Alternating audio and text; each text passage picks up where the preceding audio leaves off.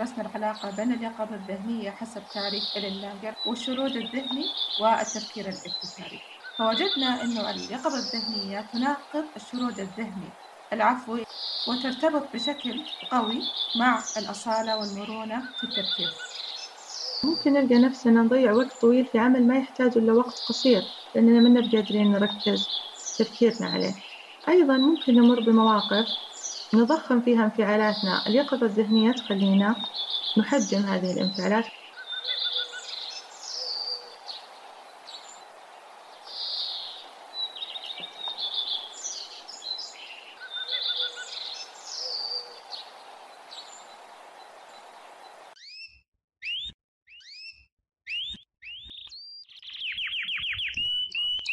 السلام عليكم ورحمة الله وبركاته. معكم سمية ونوال وأهلا فيكم معنا في الحلقة الثالثة من قناتنا أرجوحة علمية. عنوان الحلقة اليوم عن اليقظة الذهنية اللي هي ال mindfulness. ال mindfulness بتساعدنا أننا نعيش اللحظة الحاضرة هنا والآن بدون ما نقعد نفكر بالذكريات السيئة في الماضي اللي تحزننا أو المخاوف من المستقبل اللي تخلينا نشعر بالقلق والتوتر. اليقظة الذهنية تخلينا نبعد عن الأحكام ونركز على لحظتنا الحاضرة هنا والآن. اليقظة الذهنية أجريت عليها دراسات كثيرة حتى من الجانب العصبي. فمن الناحية العصبية قالوا أن اليقظة الذهنية تضع شبكة التكوين الافتراضي في الدماغ في حالة من الاسترخاء وقلة النشاط. هذا الشيء غريب. كيف الإنسان يحاول أنه يصل إلى تقليل نشاط الدماغ؟ بالعادة إحنا نحاول ننشط الدماغ بدل من نقلل نشاطه. لكن الفكرة أنه في الدماغ مجموعة من المناطق بعضها موجودة في الجزء الأمامي من الدماغ بعضها في أعلى الدماغ بعضها في منطقة الحصين المسؤولة عن الذاكرة. هذه الشبكة من المناطق لما تكون نشطة يكون الإنسان في حالة من الشرود الذهني وتشتت الأفكار. فلما تنشط هذه المناطق والإنسان بيقوم بعمل معين ما يستطيع التركيز. لكن لما يقل نشاطها بيكون الإنسان بحالة من الاسترخاء وحالة من اليقظة بحيث يكون سهل عليه التركيز مثل ما ذكرتي. بالنسبة لليقظة الذهنية أيضا يا سمية لقوا أن آه، ممارستها تخلي المادة الرمادية في اللوزة تنخفض اللي هي مسؤولة عن الانفعالات وهذا يقلل من التحسس في التعامل مع المحفزات الصادمة. لو كان الواحد متعرض لخبرات صادمة يخف تأثره فيها وهذا شيء طيب وإيجابي يعني. فلقوا أن الممارسة الطويلة لليقظة الذهنية أيضا تعزز التغيرات الإيجابية طويلة المدى يعني انعكاسها بيكون طويل المدى على الإنسان. كيف أستطيع أوصل لهذه المرحلة من اليقظة الذهنية في عدة طرق؟ واحدة من الطرق كانت تقوم على أن الإنسان يدرب نفسه يوميا على تمارين معينة يركز على تنفسه أو يركز على أفكاره أو يركز على جزء من الغرفة. ويمكن يا نوال تعطينا فكرة عن هذه التمارين؟ بكل سرور. التمارين هذه هي زي التدريبات الواحد ممكن ما يتقنها من أول مرة. لها عدة طرق. إحدى الطرق إن الواحد يجلس جلسة مريحة رجلينه تكون على الأرض ظهره باستقامة العمود الفقري مع الرقبة مكان يكون مريح ياخذ تنفس ويركز على تنفسه. إذا ذهنه تشتت أو شعر بمشاعر حزن أو شعر بأي مشاعر يحاول برفق إنه يرجع يركز على تنفسه. ما يحرص كثير على أنه يؤدي التمرين بشكل جيد. ما يحرص على شيء يخلي الأشياء زي ما هي. يعني يكون فيها ترديد عبارة أنه ابعد عن الأحكام آه، لا تحرص على شيء.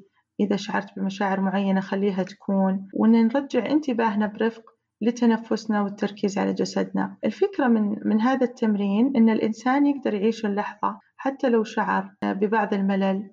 شوي شوي يزيد عنده القدرة على العيش اللحظة هنا والآن. آه طبعا هذه طريقة وفي طرق كثيرة ويمكن لها مراجع عدة. آه بس ما راح نفصل فيها الآن. نبغى ننتقل لطريقة ثانية وضعتها إلين لانجر وهذه يسموها الطريقة الغربية. الفكرة عند إلين لانجر إنه الإنسان ما يحتاج يتبع هذه التمارين بشكل يومي يحتاج فقط يغير طريقة تفكيره طريقة تصوره وإدراك الأشياء من حوله وتعامله معها. يعني مثلا يكون مرض ما يتمسك بفكرة واحدة أو يحتد في الجدال لما أحد يختلف معه يكون متفتح يتقبل أنه يجرب أشياء جديدة ما يكون دائما جامد آه، يكون منغمس في اللحظة اللي يعيش فيها يركز على التفاصيل ينتبه للأشياء الدقيقة ما يكون غافل وشارد الذهن وهو يعمل أو يتكلم. آه، صحيح. وبعد آه، اليقظة الذهنية كل ما مارسناها سمية ضبطناها أكثر. وفي دراسة لقوا أن المختصين في اليقظة الذهنية الممارسين لخمس سنوات بينهم وبين اللي مارسوا لأكثر من خمس سنوات فروقات كانت لصالح الممارسين لسنوات أطول. فبالتالي هي مهارة إذا الواحد كررها ومارسها بشكل أكبر راح يتقنها أكثر. آه، صحيح. والإنسان يمكن يسأل نفسه طب أنا ليش أمارس هذه التمارين؟ أو ليش أجهد نفسي في تغيير طريقة تفكيري؟ إذا الإنسان عرف الفوائد وأدركها هذا بيكون دافع قوي جدا له على أنه يبدأ يدرب نفسه ويغير من طريقة تفكيره.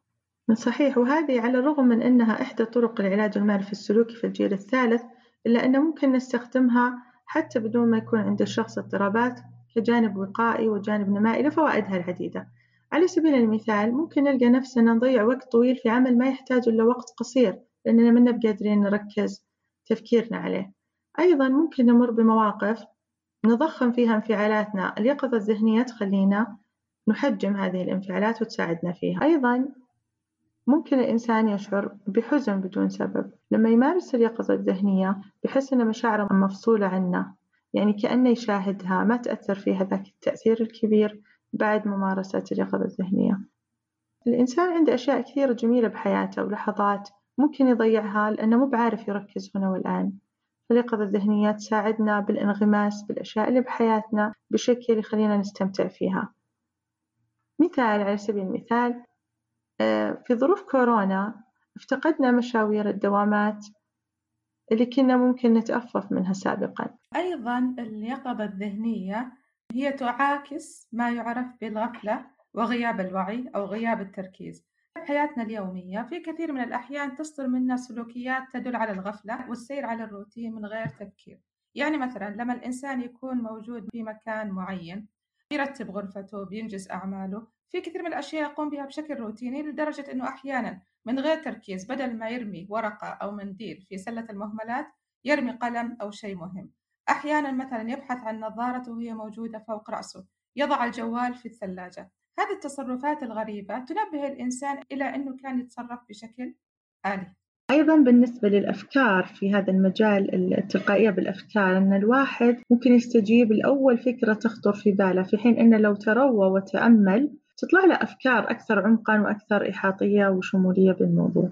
عندنا الإنسان يتعصب لفكرة واحدة أو نظرة واحدة. صعب على الإنسان أنه ينظر الأشياء من منظورات مختلفة إلا إذا درب نفسه. فالتدريب على المرونة والنظر للأشياء بطرق مختلفة تساعد الإنسان على التكيف مع الأزمات والمواقف الصعبة.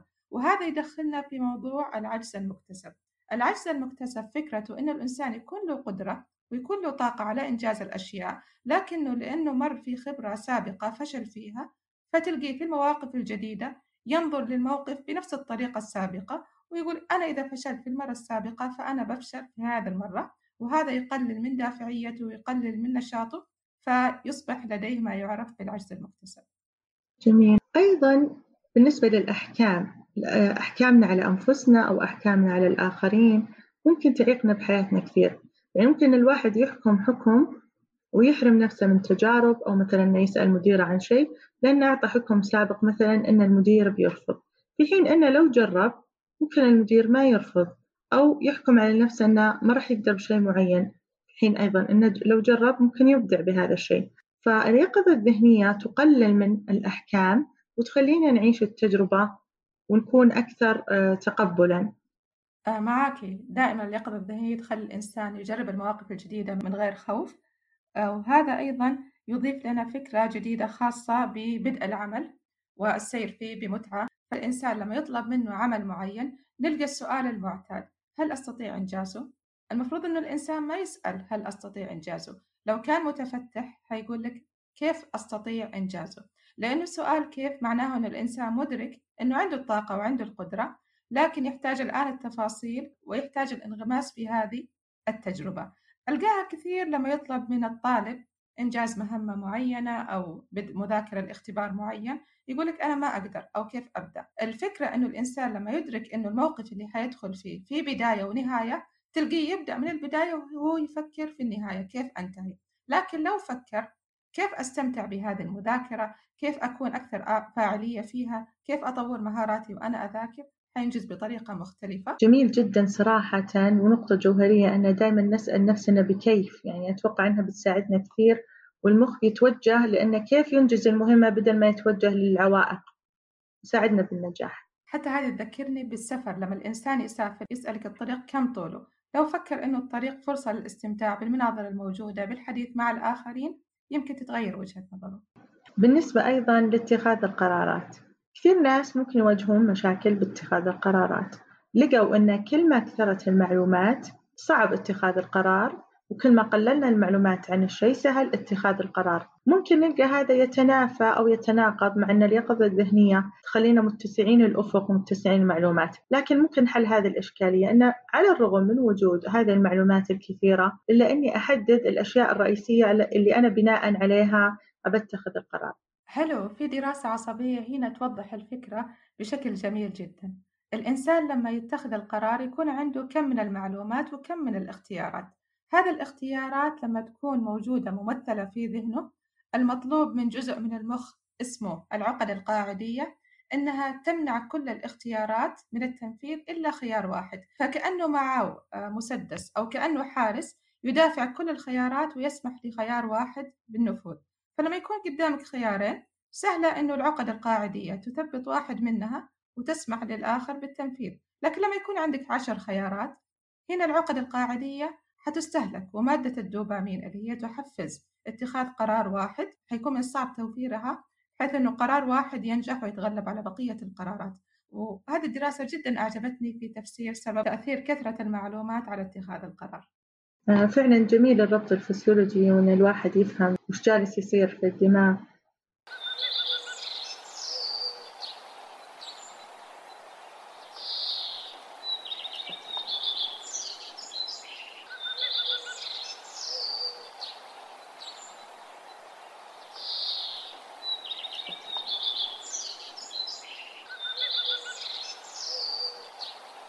أيضا حابين نتكلم عن إعادة التفسير أو شيء اسمه إعادة الصياغة. مثلا لو واحد يشوف الخوف مثلا مضر خليه يفكر بإيجابيات الخوف. إن مثلا الخوف هذا بيخليني أستعد للمادة. درجة من الخوف تساعدني في الوصول لأهدافي. فهنا أعاد تفسير الموقف بدل أن الخوف يعيقني. الخوف يعني يخليني أعيق حياتي. فإعادة التفسير آه، قد تكون مساعدة كثير للإنسان في حياته. صح إعادة التفسير مع السياق. وفي مثال جدا جميل هنا. يقول لك الأطفال أو أي شخص لما يركب في الملاهي قطار الموت أو أي لعبة فيها حركة سريعة فحيكون فيها مطبات وهبوط ونزول لكن الشخص يستمتع ما يخاف. ليش؟ لأنه السياق سياق لعب. لكن لو كان في طائرة وحصلت هذه المطبات حيخاف لأنه السياق الآن مختلف. فدائما لما ننظر مثل ما ذكرتي للسلوك أو لظاهرة معينة ننظر لها في سياقها الكامل عشان نستطيع أنه نتقبلها ونتفهمها وما نجد خوف أو توجس منها. آه، أيضا في مجال السياق آه، خطأ أني أقارن نفسي بالآخرين لأن إحنا عندنا قدرات مختلفة وخلقنا لنتكامل يعني. فالواحد يقارن نفسه بنفسه وين كان وين صار. آه، صحيح المقارنة بين الذات الآن والسابق وعدم المقارنة مع الآخرين. يعني مثلا لو حضرت ورشة عمل أو رأيت شخص معين وأبهرت بقدراته المفروض ما أقول إنه ما في مجال إني أوصل له. ليش؟ لأنه زي ما قلت الشخص يقارن بين ذاته في السابق وذاته الآن ويفكر في الآخرين بنفس الطريقة إنه هذاك الشخص وصل لما وصل إليه من جهد بذله من خلفية كانت موجودة عنده ولو أنا عندي مثل الخلفية هذه وبذلت مثل المجهود أصل إلى مثل ما وصل إليه. فالمقارنة مع الآخرين مجهفة. آه، من خلال تأملات وتفكير وصلت الفكرة. آه، الفكرة هذه أريد أن أكسر رأس الهرم اللي يحطون موظف مميز طالب مثالي لتتسع القاعدة لمجموعة أكبر لأن هناك الكثير من المميزين وخلقنا لنتكامل لا لنتنافس. أيضا من هم في رأس الهرم بدون من هم في قاعدة الهرم سيسقطون. فالناس كلهم مهمين للتكامل وربي خلقنا مختلفين عشان نتكامل مو عشان نتنافس. حلو المثال أعجبني صراحة. يعطيك العافية. طيب آه، في هذا السياق نتكلم عن التحيز. إن نبعد عن تصنيف الناس لأن هذه التصنيفات إن هذول فئة كذا يحرمنا من أشياء هم عندهم مهارات فيها بناء على أحكام مسبقة وتحيزات آه، فالبعد عن تصنيف الناس أمر مفيد لأن التصنيف بيخلي عندنا أفكار مسبقة وإحنا نبغى ندخل على المواضيع بدون أحكام ولا أفكار مسبقة لنستفيد من الآخرين أو من أنفسنا أو من بيئتنا. حلو تكلمنا كثير عن الخبرات الجديدة. طب إيش رأيك في التعامل مع الأخطاء؟ يعني كثير من الأحيان الإنسان ممكن يخطئ ويتضايق من خطأه لكن ليش ما يستغل الخطأ هذا ويعتبره أيضا خبرة جديدة يستفيد منها؟ يعني مثلا لو إنسان كان يطبخ وبدل ما يسكب ملعقتين من الملح سكب ثلاثة تلقى الإنسان يتضايق ويشعر أن كل الطبخة فسدت. لو فكر أنها ممكن تعطيه طعم جديد أو تكون تجربة لخلطة جديدة ممكن يخرج بأفكار جديدة يعني ما كانت تخطر في باله في السابق. فمثلا المطبخ الفرنسي قالوا أنه كثير من طبخاته هي أساسا كانت غلطة. في أيضا مصنع المصنع هذا أراد أنه يصنع صمغ ولما صنع الصمغ كان الصمغ ضعيف جدا. فمن هذه الغلطة صنعوا من هذا الصمغ الضعيف الأوراق اللاصقة الستيكي نوتس والله جميل سبحان الله. يعني الواحد يحاول ويستفيد من محاولاته هذا ممكن يحولها لشيء أحلى مما كان يتوقع. نبغى نلقي الضوء على العلاقة بين اليقظة الذهنية والإبداع. بما أن من صفات اليقظة الذهنية الانفتاح الواحد يشوف الأشياء الدقيقة ممكن يكون علاقات جديدة. يعني يقعد يتأمل يشوف التفاصيل منفتح الخبرات. بعدين ممكن تصير روابط جديدة ما سبق أن نفكر فيها وهنا يطلع الإبداع. صحيح وهذا يذكرنا بالدراسة اللي عملناها على طالبات الجامعة لما درسنا العلاقة بين اليقظة الذهنية حسب تعريف إلين لانجر والشرود الذهني والتفكير الابتكاري. فوجدنا أنه اليقظة الذهنية تناقض الشرود الذهني. العفوي اللي الإنسان يشرد فيه من غير ما يشعر بذاته وترتبط بشكل قوي مع الأصالة والمرونة في التفكير بحيث أن الإنسان تكون عنده أفكار جديدة وهذه الأفكار تكون متنوعة. أنا اللي مرة عجبني بالدراسة إن يعني الواحد لازم يشغل نفسه بشيء. لما الواحد يشغل مخه بشيء ما راح يكون عنده شرود ذهني على مواضيع مو مهمة. فبالتالي الواحد يوظف طاقاته ويخلي مخه في أشياء مهمة حتى تريحه من أشياء كثيرة ربما اضطرابات نفسية لما الواحد يحط له جدول. الشرود الذهني لما كان متعمد يعني الواحد يشغل نفسه مثلا خذ مسألة ويسرح بدماغه في هذه المسألة عشان يتخيل ارتبط باليقظة الذهنية. لكن الشرود العفوي اللي مخلي مخه كذا بدون أي موضوع ما ارتبط باليقظة الذهنية. فبالتالي هذا يشير لأهمية أنه فعلا. نحتاج أن ننظم جداولنا ونحط أهدافنا ونفكر في مواضيع ونزيد إبداعاتنا. إحنا عندنا طاقات وحلو أن الناس تستفيد من هذه الطاقات وتبقى لنا أثر مستقبلي بإذن الله. لما قلتي مسألة هنا ذكرتيني بالبحث عن الإجابة الصحيحة. إحنا متعودين أنه نقول للطالب ابحث عن الإجابة الصحيحة. لما نفكر في مشكلة نتوقع أنه في حل واحد لهذه المشكلة. لكن لما نقول ابحث عن إجابة صحيحة أو ابحث عن حل لهذه المشكلة أو حلول لهذه المشكلة نفتح مداركنا ومدارك الطلاب إلى أنه في أكثر من حل صحيح وأكثر من إجابة صحيحة وهذا اللي تتطلبه اليقظة الذهنية أنه الإنسان يكون مرن ويكون عنده طلاقة في التفكير وينظر للأشياء من عدة زوايا.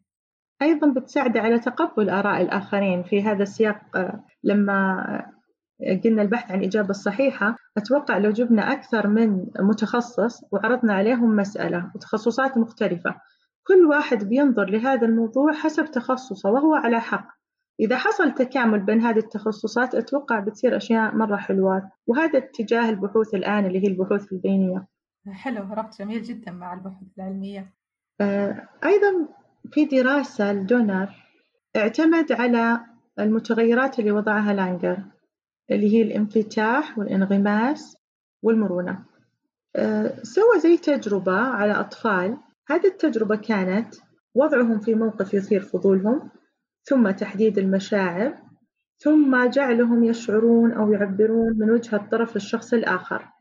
دخلهم ضمن هذا البرنامج وتحسنت عندهم اليقظة الذهنية. إذا في اليقظة الذهنية يحتاج أننا نشوف المواقف من زوايا عدة بتفاصيلها نتأمل بدون أحكام نعبر عن هذه المشاعر المتوقعة وأيضا ننظر إلى الآخرين من زوايا مختلفة وكيف يشوفون هذا هذا الموضوع. وهذا طبعا له انعكاسات كثير حتى في التعاملات الاجتماعية حتى في الاضطرابات لأن لما الواحد يفسر المواقف من وجهة نظره غير لما يشوفها من وجهة نظر الآخرين ويلتمس لهم العذر. انعكاساته بتكون إيجابية حتى على الفرد نفسه. آه، دراسة دونر اللي ذكرتيها عجبني فيها طريقة تصميم الدراسة. فهم مثل ما قلتي كانوا يدربون الطلاب على مدى أسابيع فكل أسبوع يعطوهم تدريب معين. فمثلا في الأسبوع الأول لما كانوا يثيرون الفضول كانوا يصورون لهم جزء صغير من المدرسة ويطلبون منهم البحث عن مكان التقاط هذه الصورة. فهذا كان يثير عندهم الفضول والبحث في كل شيء موجود حولهم. التمرين الثاني في الأسبوع الثاني كان عبارة عن التعرف على انفعالات الآخرين فيعرضون عليهم مقطع فيديو ويتوقفون عند شخصية معينة ويسألون الأطفال إيش ممكن تكون الانفعالات الموجودة عند هذا الشخص وإيش ممكن تكون ردة فعله؟ فهذا نوع من التعرف على انفعالات الآخرين ومحاولة محاولة التعاطف معهم. التمرين الآخر اللي طبقوه واللي عجبني كثير إنهم كانوا يطلبون من الأطفال لبس قبعة الآخر بمعنى أنه الشخص يحاول ينظر الأشياء من منظور الآخرين. فمثلا يفترض الطالب أنه معلم ويبدأ يفكر بتفكير المعلم كيف يفكر في الطلاب والصف لما يكون الصف مثلا في حالة من الهياج لما أنهوا الدراسة هذه من ضمن الأشياء اللي طبقوها على الأطفال إضافة إلى اليقظة الذهنية طبقوا عليهم اختبار للإبداع وجدوا أنه التفكير الإبداعي عندهم زاد أصالة وزاد مرونة تبعا لهذه التجربة. فبالفعل تمارين اليقظة الذهنية على أساس فكرة لانجر حفزت عندهم التفكير الإبداعي. بحث صراحة مثير للإعجاب.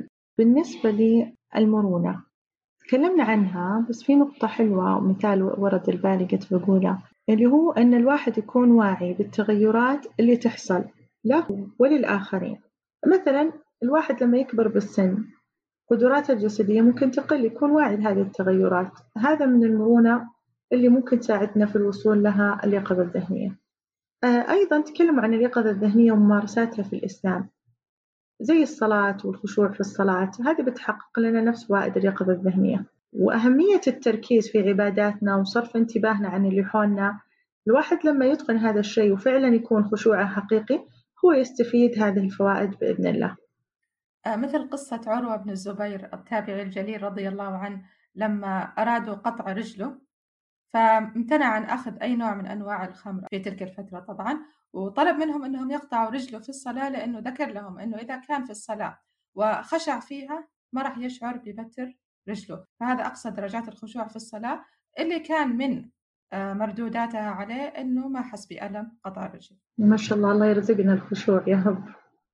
بالنسبة لليقظة آه، الذهنية أنها تركز على الحاضر هنا والآن بعيدا عن الماضي والمستقبل. كان أحد العلماء كاتب نظرة فلسفية لهذا الموضوع وعجبتني وحابة أذكرها هنا. يقول لك لما نأخذ من الماضي الخبرات الحلوة اللي إحنا تعلمناها ونفخر بأنفسنا بهذه الخبرات ولما ننظر للمستقبل بنظرة تفاؤلية فإيش المشكلة؟ بالعكس يكون مفيد. بس إن ما نغرق في الماضي ولا نغرق في المستقبل نركز بالحاضر الآن هنا والآن ونأخذ من الماضي الأشياء الحلوة ونتفائل في المستقبل حلو هذا المثال. أيضا زي ما قلت ناخذ من الماضي الأشياء اللي تعجبنا. ممكن نعترف بوجود الأشياء السلبية لكن ما نعطيها أكبر من حجمها لأن اليقظة الذهنية تطلب مننا عدم الحكم على الأشياء بأحكام لا تطابقها وصلنا لنهاية حلقتنا اليوم اللي كان موضوعها من المواضيع الجميلة اللي هي اليقظة الذهنية. وشفتوا كيف فوائدها على الإنسان وإنها تحتاج التدريب وتعيشنا اللحظة هنا والآن. ولها فوائد في اتساع الإدراك وظهور الإبداع والراحة من الانفعالات السلبية. فالموضوع جدا جميل يحتاج إلى اطلاع أكثر وتدريبات. وزي ما ذكرنا أن اليقظة الذهنية تحتاج إلى تدريب فبالممارسة الواحد يتقنها أكثر زي زي أي مهارة. أيضا اليقظة الذهنية لها طريقة منهجية وطريقة لا منهجية. المنهجية اللي بيكون فيها تنفس وطريقة معينة اللامنهجية زي الواحد يستمتع بلحظات حياته. إذا أنت عايش الآن في لحظة معينة لو تشرب فنجان قهوة ركز فيه. عيش اللحظة. فهذا كان تطبيق لا منهجي آه هي مرة جميلة. أتمنى أنكم تجربونها وتتقنونها وتستفيدون منها. نلقاكم بإذن الله في الحلقة القادمة وراح يكون موضوعها عن أسرار النوم. حفظكم الله.